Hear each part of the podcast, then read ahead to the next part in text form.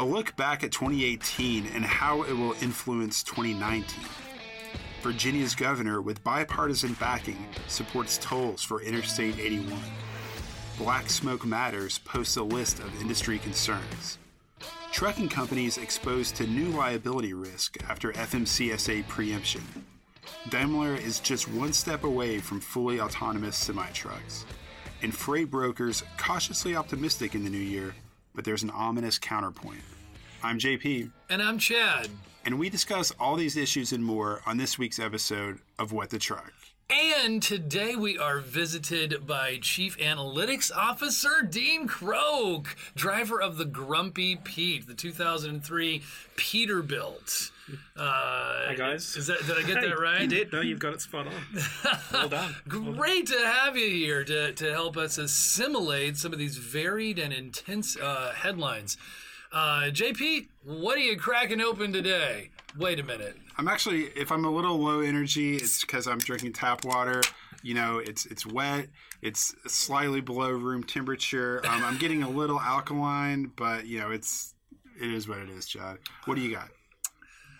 I I'm so disappointed. I, I, am not sure where to, to begin. Um, I'm Still trying to be consistent though, sir. Um, having a base camp blonde, a Hutton and Smith base camp blonde going pale ale, little 4.8 ABV, keeping it light, keeping it, you know. good for you. Uh, new, well, thanks. New, new year, new you. Apparently, new you. not for long. Not for long. Oh, okay. Um, so let's let's get into it. Uh, we uh, can start off with this sort of uh, extended piece by Donald Broughton. Um, that sort of looks back at the economy and the freight economy in 2018 and kind of you know tries to see what it's um, what it's going to look like going forward. I think that you know one of the big kind of takeaways, one of the things we should underline, uh, the, the, one of the sentences that really stood out from the piece was.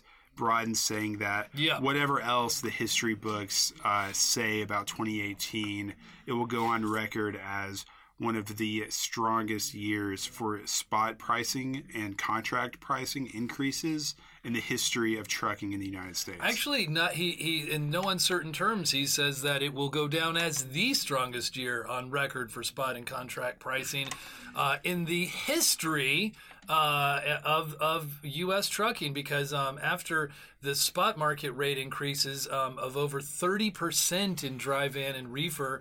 Um, you know, there were also spot market increases of over 25% in flatbed, which were followed by contract rate increases of over 15% in all three modes. So it's certainly a high bar um, that we, a high, you know, it's like walking the, the tight wire. We're at a very, like, how much higher, I suppose, can we go?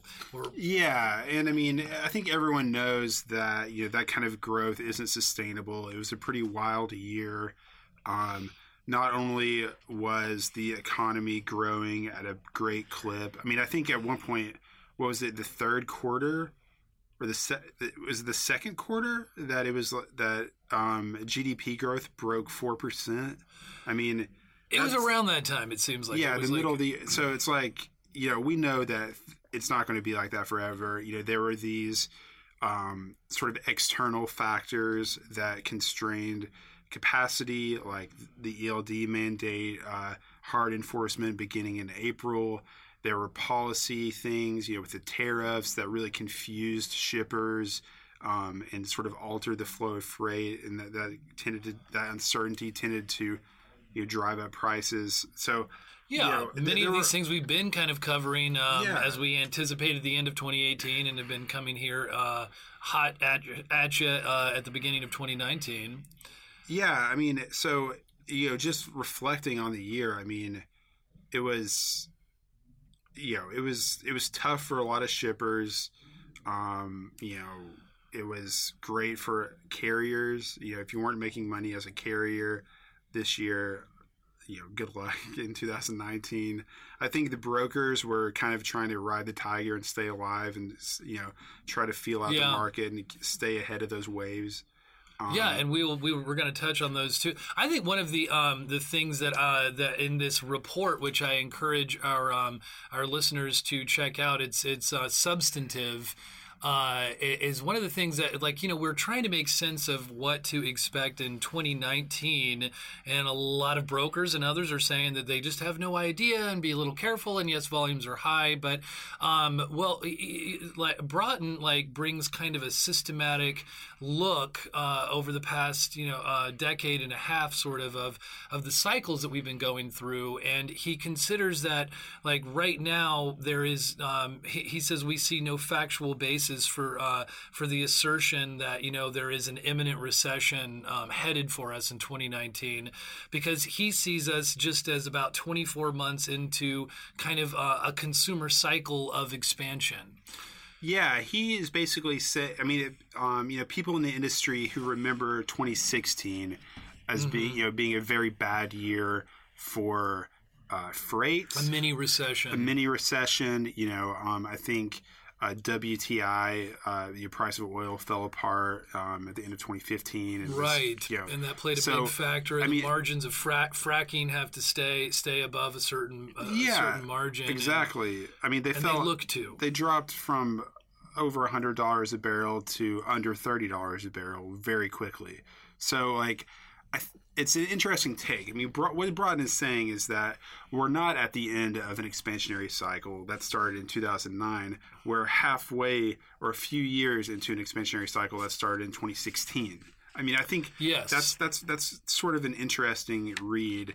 It's it's a little contrarian, maybe. That's probably not that's not how most economists think about it. At least the the people that I read. But I mean, it, it might, there might be something to it as far as the freight economy goes. Really, uh, like, well, what are they? What are they suggesting? Those that that, that you're reading, how um, what what kind of pushback? Um, think, would you say to his sort of thesis? Um, just that you know unemployment or you know uh, plays say, into it. Well, yeah. well, em- employment has been growing, you know, yeah. steadily since 2009. People talk, when we think about how much, how, you know what kind of legs does the economy still have left? You have to think about okay, where is the growth going to come from, right? And so yeah. that's kind of when people say like, okay, well, you know, people are you know the the consumer savings rate is already pretty low. Everyone's going to that wants a job can probably you know can get one. Wages are going up.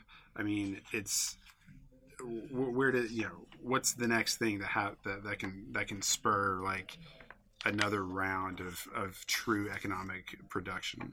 One of the things though, like from that high height of how how high those contract rates and spot rate market rates uh, rose, um, where will they go here? Will they be stable? Will they go slightly down? Um, or um, is it achievable, as Broughton suggests, that they actually could still possibly rise three to five percent? Uh, under uh, certain conditions, such as you know if if their you know capacity remains tight enough. I'm kind of interested to hear what Dean thinks about this. Yeah, I, I think last year, uh, 2018 is not a not a year that I'd be comparing to. I think there were so many.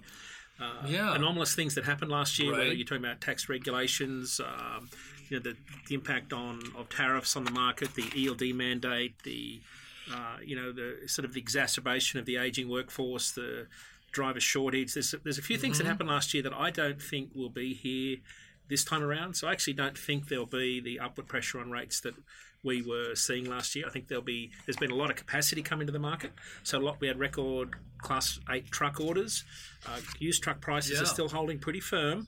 So I think this will be a, an interesting year. There's some things happening that haven't happened before around diesel prices uh, with the IMO 2020 and the ULSD regulations in Mexico. So there's a few things that could suggest yeah. diesel prices could go up, putting up upward pressure on operating costs. I think this will be a much tighter year than people think because I think if I was if I was a truck operator running freight, I, I wouldn't be basing my operating costs on last year, nor would I be basing my top line revenue projections. I would be scaling that right down because I just don't see the same drivers this year as there were last year. Okay. I think I think you know um, the ATA really kind of wants to you know cast its spell and maintain this like collective fiction that oh you know things are still tight like yeah. like demand is still exceeding capacity like you know, we're asking for rate increases, but honestly, um, I've talked to several brokers in the past couple days, including at our event at Freight Alley, Yeah. uh, you know, on Wednesday, who said that no, like they've had to redo some of their bids for a contracted freight and are coming in Ah. three percent lower. And- Whoa. And it's you know it has to do Okay. it has to do with um, the spot market, uh, the spot spot rates being pulling contract down. Uh, they're trying to protect themselves going into 2019, so they want to get as much committed freight as they can, Hmm. and they're having to be really aggressive about it. The other thing is a lot of shippers and carriers and brokers have now now have a lot more visibility into the markets through our sonar platform, which is new. Yeah. Right, so people can actually react to the market much quicker and, and take different positions in the market than they would have normally. Whoa. Because yeah. normally shippers are the kind of the last people to find out what's going on. When I've been out talking to, to shippers, they're actually now really in tune with what the suppliers of their capacity are doing and how the spot market might be behaving. I think that's going to be very different this year. That is going to be a story to follow throughout the year, I think, too, Dean. Um, yeah, shippers uh, had to get a little more disciplined over 2018. Now, I mean, will we have, will it be a proactive approach rather Well, if you than think about defensive? ELDs has probably dropped another 2 million telematics devices onto the market. So now you've got all these trucks that didn't have any con- connectivity now connected to the market, Mm-hmm. whether they've got an SDK on their phone connected to a big data aggregator that's got visibility in the supply chain. These independent truckers now have apps on phones where they can pick and choose loads and get paid on a seven day basis. So I think what I think is different this year is that the a lot of the industry will have uh, much more visibility into the into the freight market, but they can react quicker.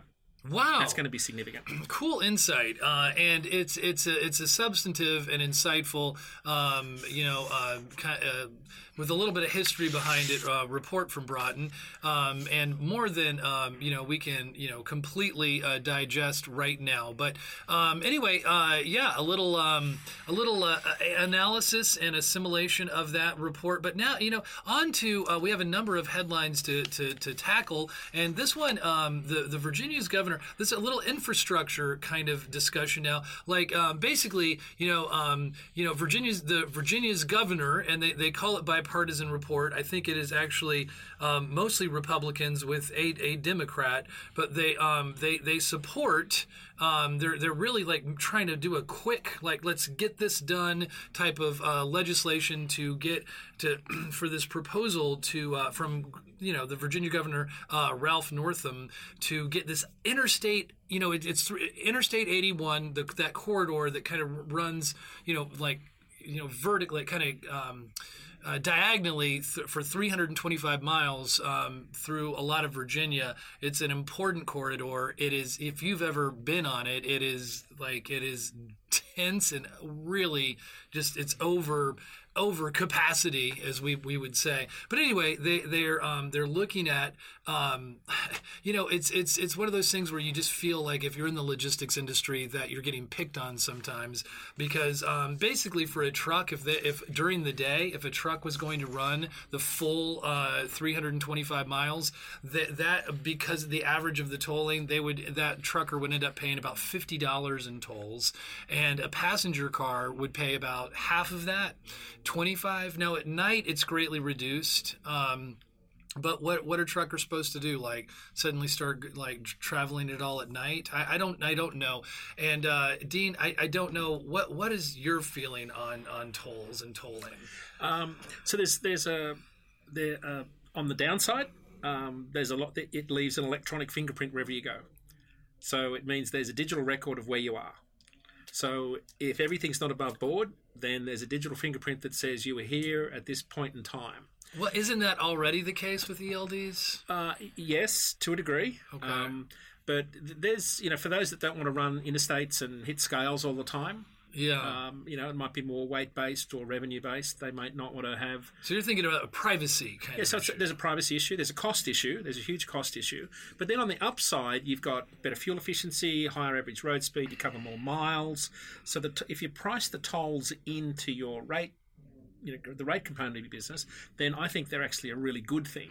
The, the challenge is that they, uh, where carriers get caught, is they have contracts where they've had these bids out Yeah. there, and has and there's a new road user charge come in, and hasn't been factored into the contract. That's where that's where tolls start to become a, a grind. Well, they estimate that they need 2.2 billion dollars, and I, I, while I admit that I don't know where they're necessarily going to get that money from, um, I'm not a fan. What Um, about you, JP?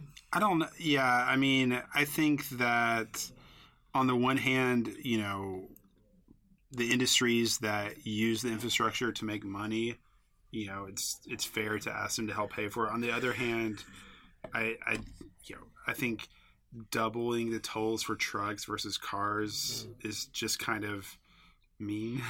but um, it, Okay. but I think there is a bit one potential upside is that, and um, actually, Ibrahiim Bayaan, our, our chief economist, actually talked a little bit about this with regard to traffic in Atlanta.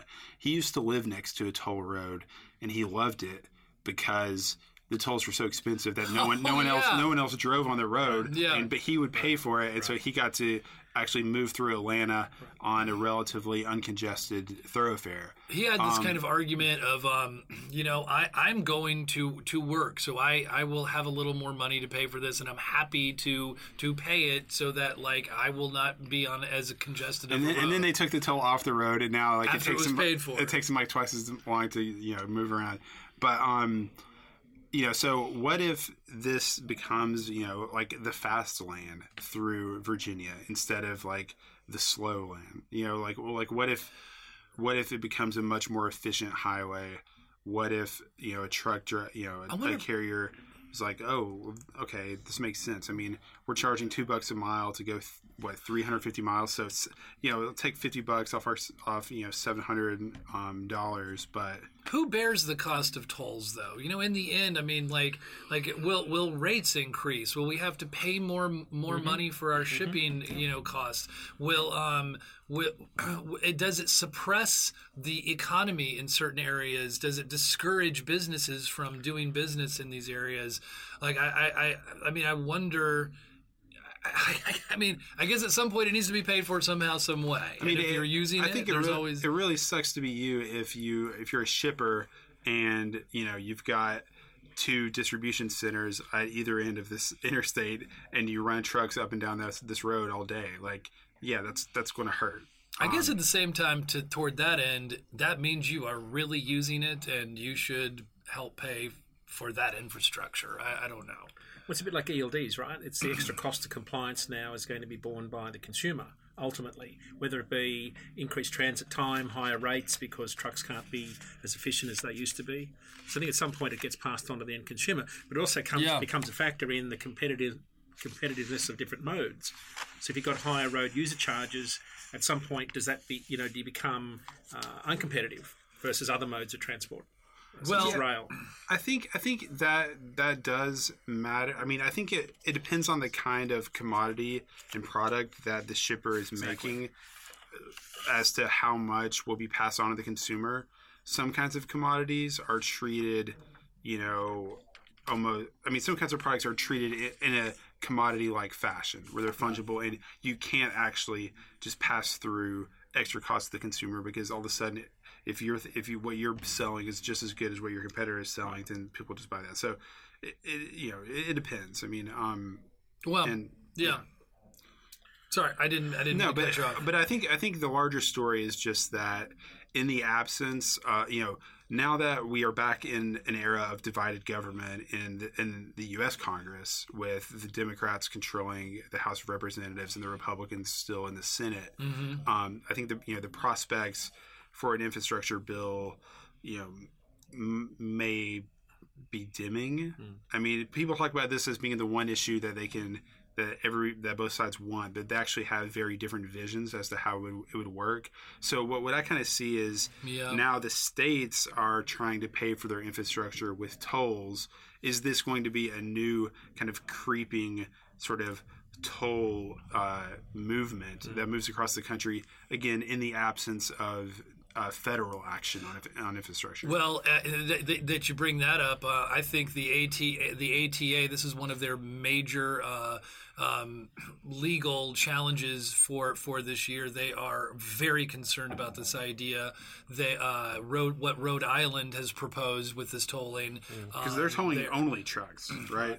Yeah, and Which so the, seems- it, I that mean- does it's a little outrageous to to to you know to just like pick on you know our our industry, which is you know. Um, bringing goods to everybody all the time. I mean, I'm like, Right. I, I, I, I mean, it's kind of the chicken or the egg thing because you know we, we talked about how the people who use the infrastructure should pay for it, but at the same time, you build the reason why you build transportation infrastructure is to encourage economic exchange and commercial activity. And now that it's Right. here, now you're turning around and you're punishing it. It's just kind of you know, it's the left hand doesn't know what the right hand is doing. So here's where tolls become almost something you have to bring into your business. If you think about ELDs, right, where now it's like a fixed cost. Well, yeah, because you, if, a, if a truck company can't put more freight on or put more trailers on, the only thing you really compete on is transit time. So you put two drivers in a truck to increase your transit time. So you, Yeah. your, your sustainable competitive advantage in trucking is essentially based around the transit time, the delivery schedule. So if tolls actually help you get quicker, that gives you get get to the delivery point quicker. That gives you a competitive advantage. And what it does is it forces almost everybody to start to accept it. And I went through this in Australia. Oh, where, really? Where, where they where the transit time you could look at transit times on toll roads could almost take an hour off a off a, a 700 mile journey. Now that's significant in terms of being able to unload and load. So what it did is, as soon as the big companies started doing it, Yeah. everybody else got in line quickly because they realised that they couldn't compete on transit time because everybody had the same dimension trucks and trailers. right. That's where tolls become a big deal. Well, this this will be an interesting story to follow throughout the year. Um, something that certainly has manifested uh, that seems like an unusual um, kind of story is the uh, Black Smoke Matters um, uh, movement. Um, Yeah.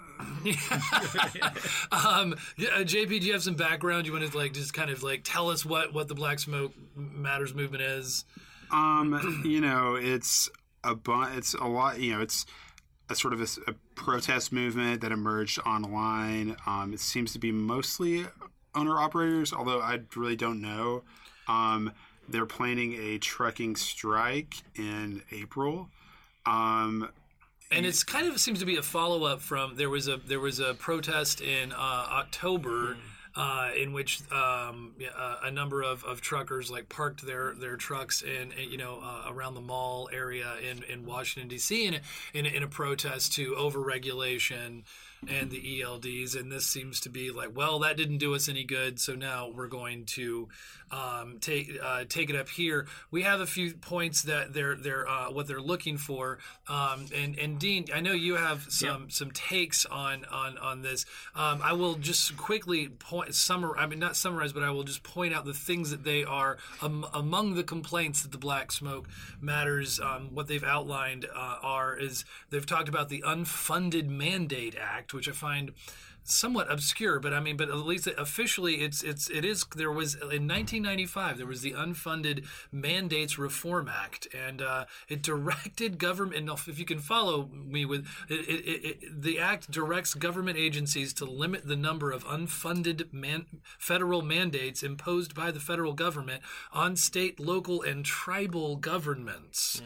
Um, and uh, the Black Smoke Matters uh, movement claims that when the FMCSA implemented the ELD regulation, it based its assumptions on a paperwork reduction cost saving that is not applicable to 99.1% of the small trucking businesses that make up the trucking industry. yes, but see, uh, okay, sorry, go, go Yeah, yeah. ahead. And let's just hit all these real quickly. They, they're also just uh, parking and hours of service is an issue that they're they're taking up. Cybersecurity, um, and then just basic old constitutional rights. However, sort of not super clear. Um, those are articulated, but those are some big ones. Dean, like you have been tweeting about Right. this a little bit. Yeah. What what Yeah, um, bad name, uh, wrong choice of name in, a, in an industry that's already struggling with a bad image. Awful, awful name. But well, what what do you what what, do you mean by that? Like, um, like- the last thing you want to do is be creating this uh, image that the industry is is not clean and green.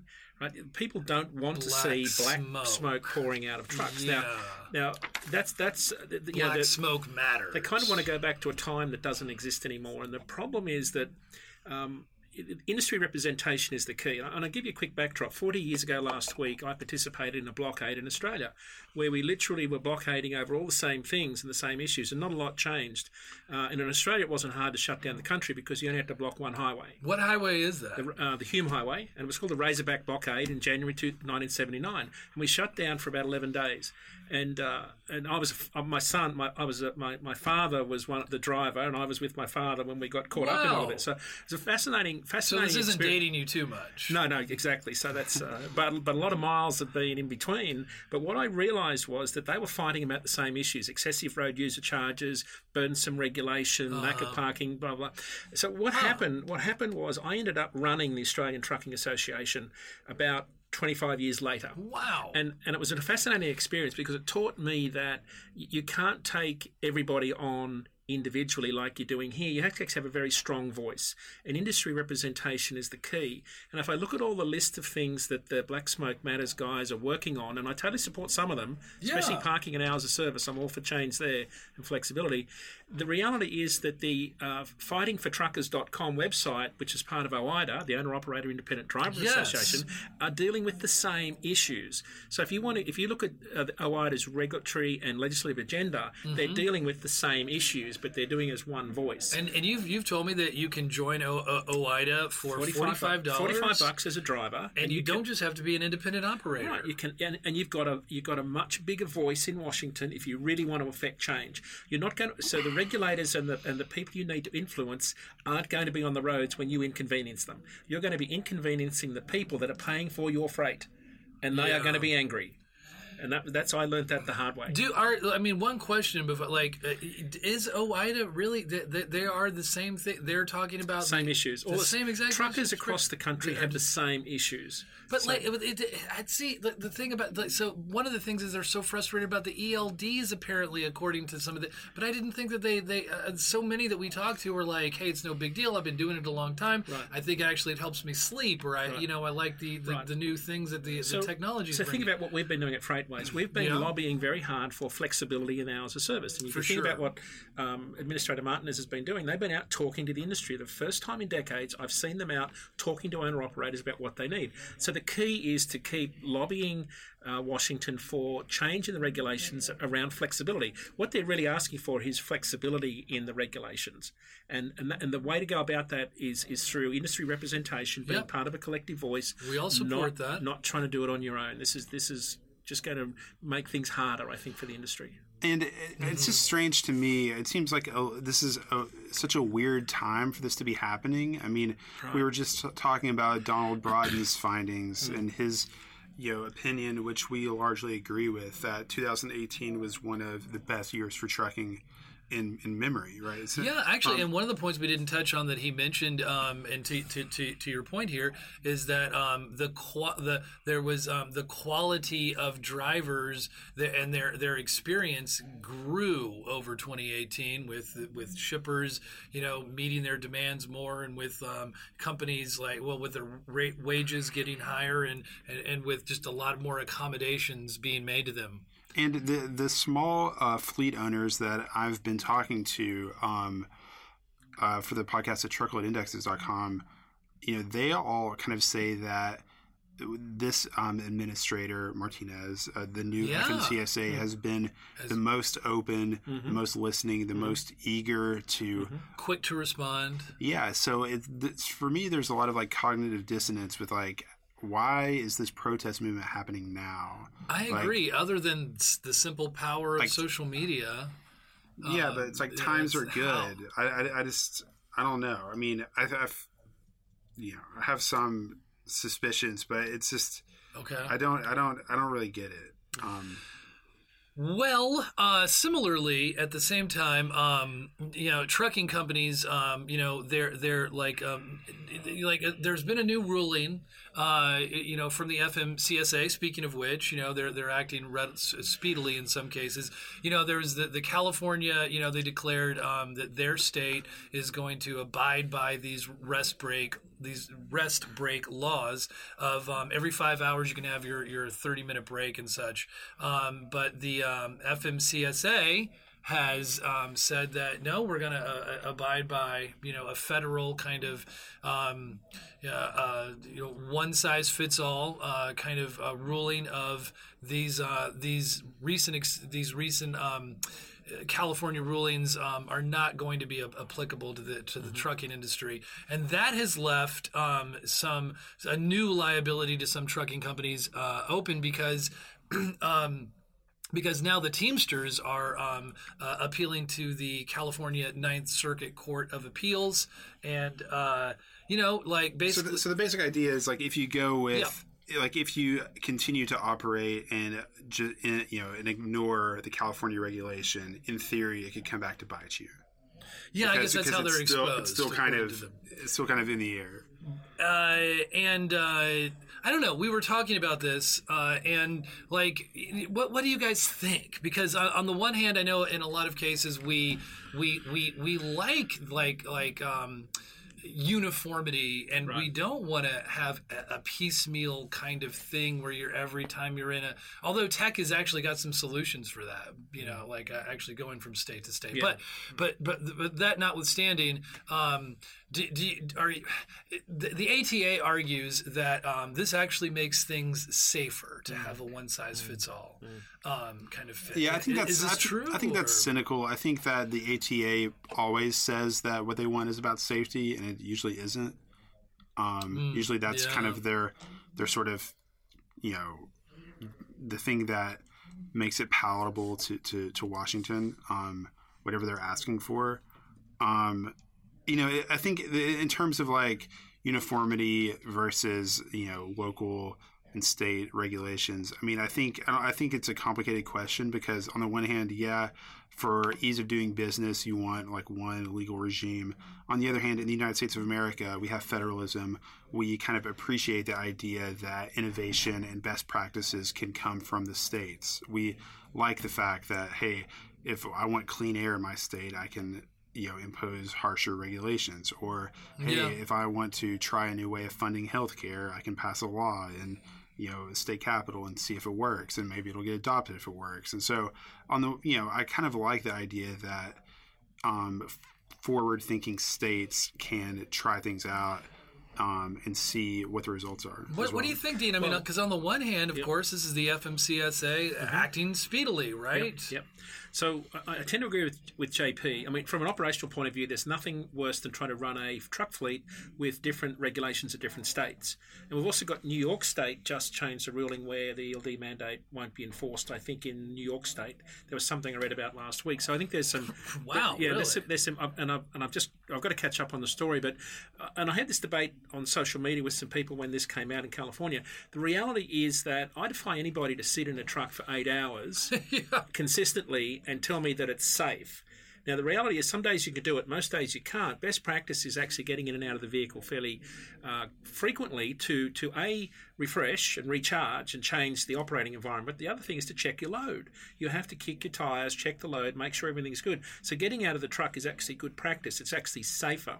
Now, California's actually adopted the best practice, and, and, and I can give you a quick backstory. Oh. In, in, in 1999, I hosted the Department of Transport and from Canada and the FMCSA, and we took them around our fatigue management pilot companies, which is called FMP. Okay. A lot of the best practice in how to run schedules and manage fatigue and, and sleep were implemented into the 2004 hours of service regulation.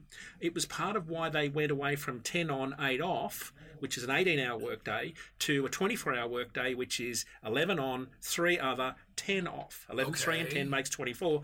Trying to get the human body in line with the rising and the setting of the sun and into a daily cycle.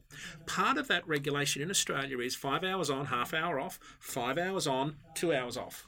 So every five hours, you're Is out of the truck. What's your overall preferred method of all of these? Um, even more frequently, you need to be out of that truck, and, and you need to be out of that truck frequently. You can't. Five hours is even too long to be sitting there Yeah. all the time, especially in, in winter where the miles are really, really hard. So to say it's safer to only require a driver to have a break at eight hours is absolute. It, it's mind-boggling. yeah, and that's what they, they the, the Teamsters have So, said. so It's I would argue you need to be having more breaks, not less.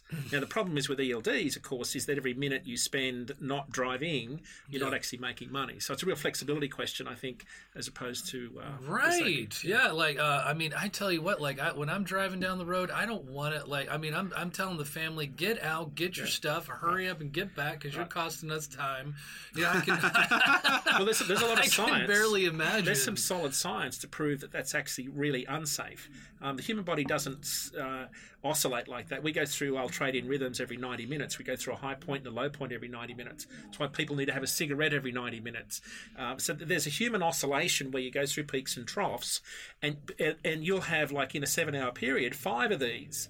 And these low points are where you actually go through these zones where you can have micro sleeps and run off the road and hit things. And that's why you need to be changing your operating environment fairly frequently. So I could actually point to some solid science that would suggest that California was on the right track, not Right. the wrong track. Right. Well, that sounds like some solid analysis right there. Uh, thanks, Dean. Thanks for uh, for um, uh, be, being being a part of, of this. Uh, and uh, we've uh, we've got to you know hit a couple of um, other uh, stories real quick because we don't want our listeners to suddenly start thinking that our podcast is going to be a lot longer than uh, the tempo that we usually we don't want them to go through a, a low point and fall asleep and run off the road. Right. Uh, Daimler, if you haven't heard, um, is um, basically they announced at the beginning of this week um, at a Las Vegas trade show, which I of which I forget the name of right now, but um, they're they've announced. I think it's a big announcement. It's really interesting. They're they're saying that their um,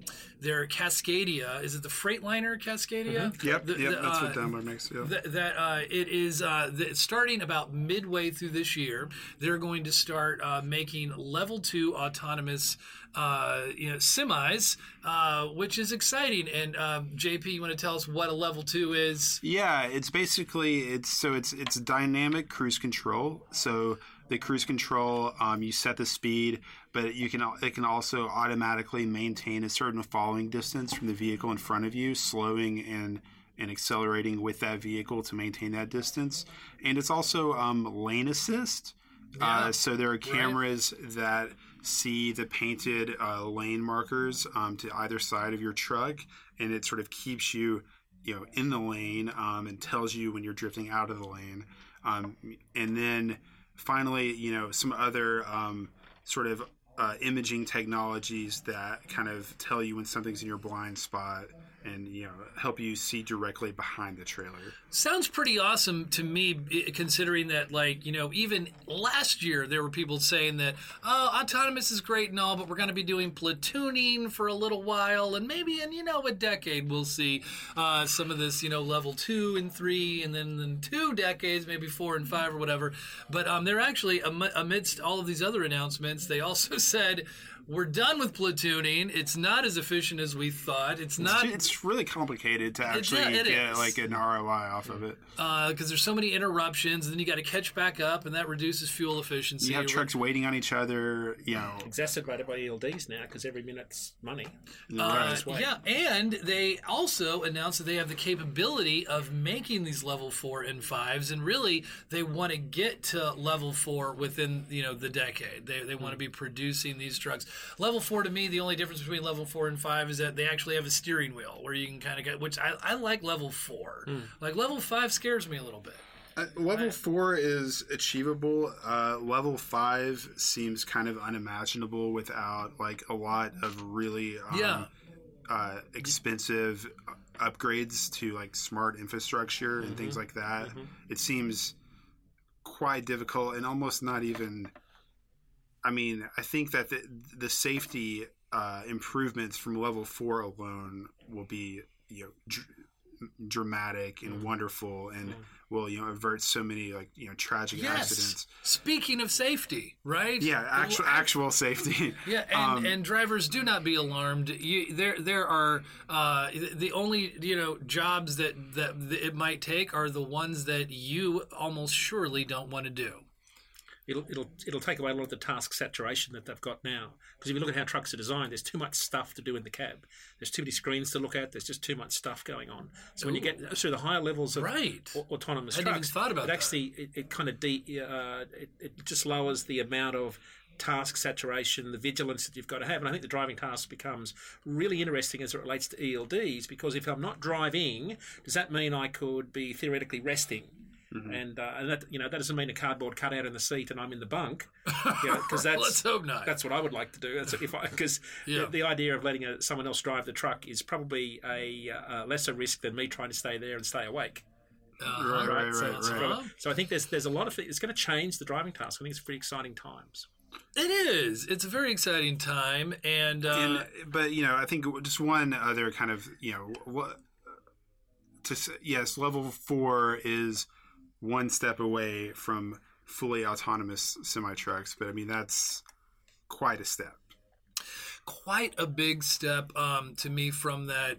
You know, it, like yeah, like the at four and five are. And it's a never- big leap. It's, i don't think it's ever really been done before i mean But they will be practicing with level four this very year, according to the to yeah their but even like even all like almost all of the autonomous vehicle pilots that i'm aware of have people in the car or Yes, and there are actually a surprising large amount doing it. We could we could touch on that both the startups um, and uh, I guess what we would call the incumbents. Um, finally, JP, you wrote um, about like brokers being cautiously optimistic. We've kind of touched on this throughout the podcast a little bit before, but but you but you said there were two like um, kind of important brokerages. I think young Chicago-based ones that you said like kind of sounded um, a somewhat om- ominous counterpoint to the optimism. What, what, what's all that about? Yeah, just real quick. Um, you know, last week I talked to. It's it's actually I guess beginning of this was Monday when, when the sports story went up. Um, I talked to two groups of brokers, one based in Chicago, eh, you know, several different shops, and one based in uh, in, in a group based in Chattanooga. Um, the Chattanooga brokers overall were more optimistic. Everyone noticed that we've had really robust volumes on a national basis um, so far. Things really started turning on last week after the new year, and now you know it's Yeah. it's up back where it kind of was. You know, November, early December. You know, it's it's things are coming alive again. Really robust volumes. Um, the Chicago brokers almost kind of didn't trust the market though. They didn't really have data to back up their hunches, but they Okay. they you know are waiting for things to really fall apart um, in terms of volume. I don't I don't you know I haven't seen anything that would suggest that. A lot of people thought that would happen with all of the freight that had been pulled forward uh, to avoid the um, January 1st tariff deadline that didn't actually happen, which, Which we're not- kind of starting to see again. So there's a new thesis emerging that the volumes are could be potentially artificially high right now, as high as they are, because now, well, the you know the the new tariff mandate has been moved to simply March, and lots of retailers and others are trying to get ahead of that. Yeah, we're not seeing it so much on the maritime side as in terms of like ships coming in, but with it, the issue is that uh, there is uh, an incredible amount of congestion in the wa- network of warehouses and distribution centers in major freight hubs like Los Angeles, uh, Joliet, Dallas, etc. And so the normal amount of freight that is trying to move doesn't really have anywhere to go. And so we're seeing things get pushed into weird nooks and crannies Yeah. of the nation's you know, we're seeing like for example a lot of a lot of loads um leaving LA to go to like places like Stockton, California. But it does have to do with Modesto. maritime, right? Because I mean, it's coming into the ports, and there's a lot of volume there. But the problem is, the, what, what the issue is, is that in Southern California, Yeah. there's about, you know, there's over a billion square feet of real estate uh, of a warehouse space, Right, right. And it's all full. So whatever's coming in off the port doesn't have anywhere to go, and so they're having to divert it to, To these these weird, secondary. it's these weird places, and so markets. You know. Even though we're not seeing a crazy amount of tightness on the Trans-Pacific container trade right now, and we talked, I talked to a freight forwarder today who is explaining this to me. He said even though that is you know there's there's consistent freight, plenty of space, not too worried. Um, it's just where does it go once it gets here? There people are you know stacking boxes on bo- you know things are getting cluttered and inefficient and cloggy in um, kind of the warehouse logistics side of it. So do you think people have just pulled forward all this inventory without it having a home, and they're just kind of warehousing it close to where it, where it landed at the port of entry, and now it'll just be dispersed across the country whenever people buy the products? I We- guess I this mean, is our of, current yeah. operating thesis, Yeah, and if basically. there That's wild. if there is a reason to be, uh, you know, cautiously pessimistic, this could be it. But, Well, one of the uh, one of the things that is uh, exciting um, uh, for us is that we uh, have um, some new sponsorship. Chicago-based Redwood Logistics is a next-generation, strategically based integrated logistics provider that believes every company's needs are unique. For more than 15 years, the company has been providing solutions for moving and managing freight and sharing its knowledge across North America. Redwood Logistics is focused on making its customers more successful in their end markets by applying talented and motivated people, proven processes, and cutting edge technologies to optimize their supply chain management efforts. And we thank them for their sponsorship. Yeah, Redwood is a great company. Uh, we know a lot of folks out there, and it's really cool that they could um, step up and help support with the truck. Okay, so uh, today we are visited um, with special guest Craig Fuller, CEO of FreightWaves. Craig, great to have you on. Well, it's great to be here. I am so excited I got invited to your show. I'm a big fan. Well, thanks for squeezing us in, um, if, even if it takes just five good minutes. Um, so uh, basically, yesterday uh, we had some uh, industry leaders from all over Chattanooga meet up at.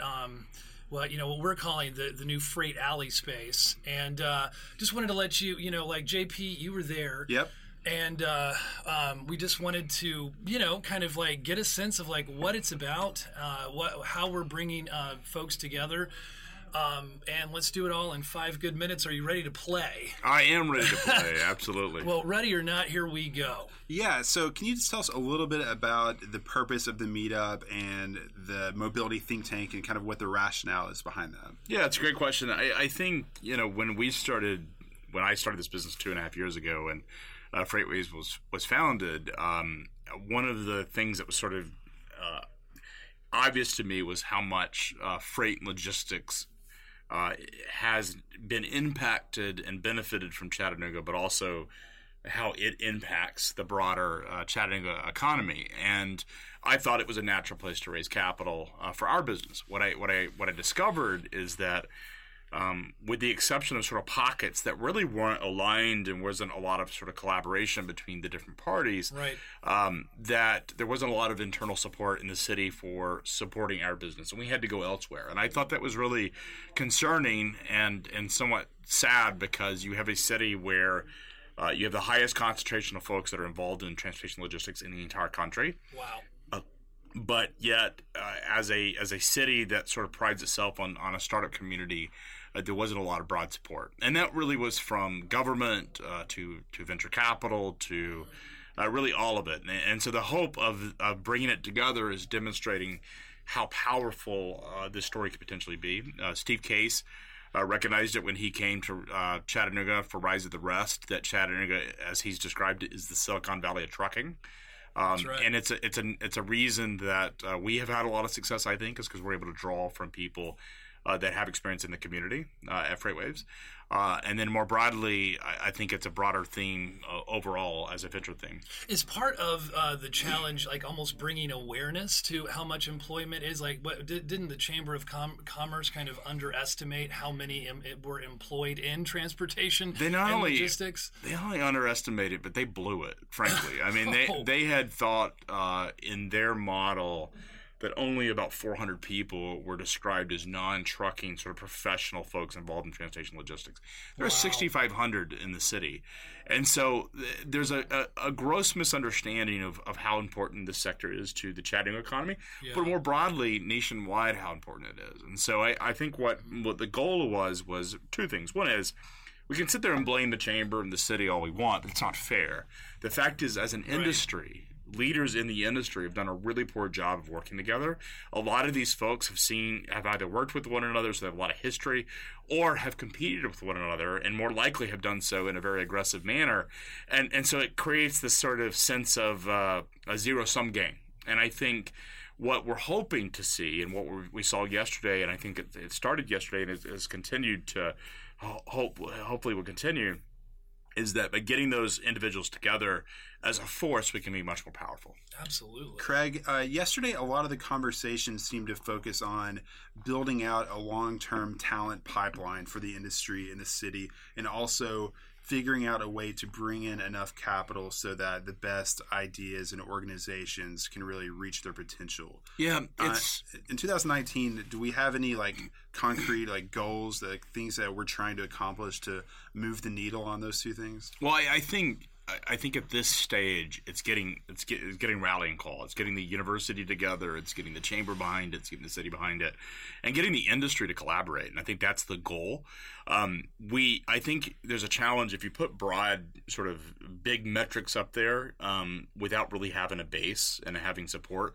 It's going to be more difficult to achieve. And I think right now it's just bringing people together and start collaborating. And, and, and is that easier said than done, or uh, like how? how No, there is. If you saw it yesterday, we had those 60 people in a city of Chattanooga. That's that's a decent size. Uh, And these are mostly C level people. These are C level executives from Wow. multiple companies. There were at least 20 companies in the room.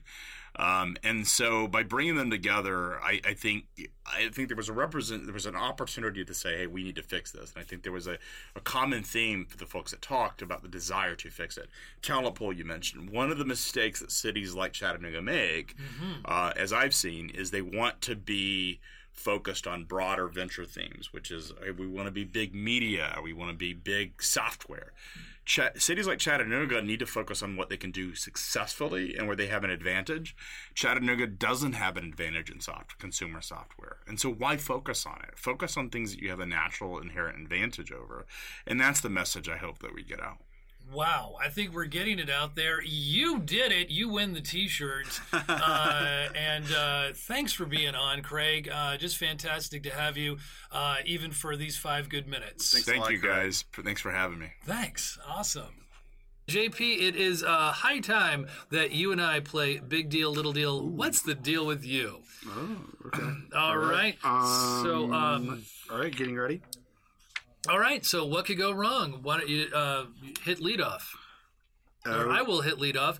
Uh, ready, go. Transport Ministry hails Brexit truck test a success. Big deal or little deal?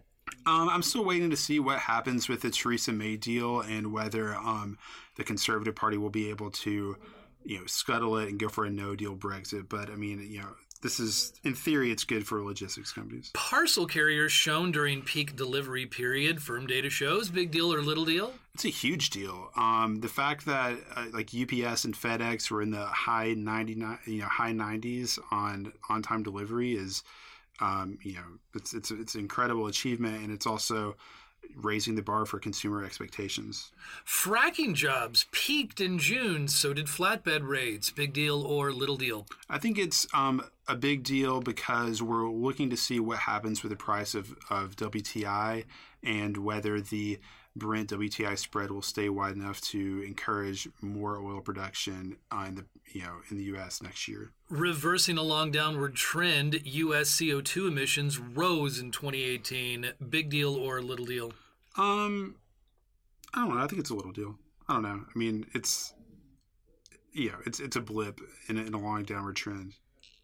Uh, deep data to become the greatest natural resource, tech execs say. Big deal or little deal? Well, this came from the Consumer Tech Association event where Gary Shapiro was talking about how we're going to solve huge human problems with tech over the next decade, and data is becoming interconnected. I think it's a big deal. Growth of ride-hailing market in the U.S. is strewn with uncertainties. Big deal or little deal?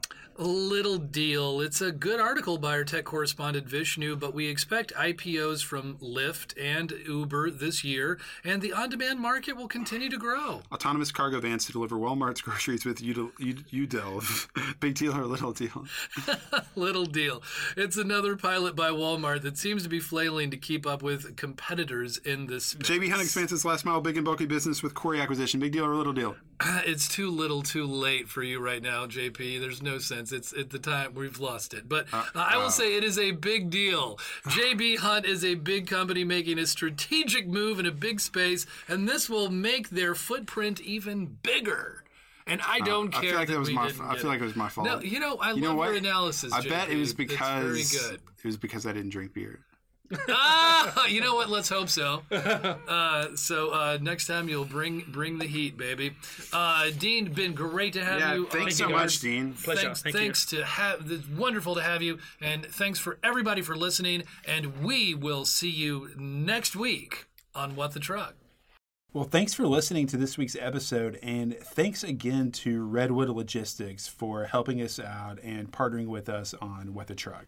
As always, we go into more detail about each of the topics we've talked about today on our website, freightwaves.com. We will continue to publish this podcast weekly, so be sure to subscribe to What the Truck on Apple Podcasts, Google Play, Stitcher, and SoundCloud. Also, make sure to leave us a review to let us know what you think of our new podcast. That'll do it for today. Thanks for tuning in, and we will see you next week on What the, Truck.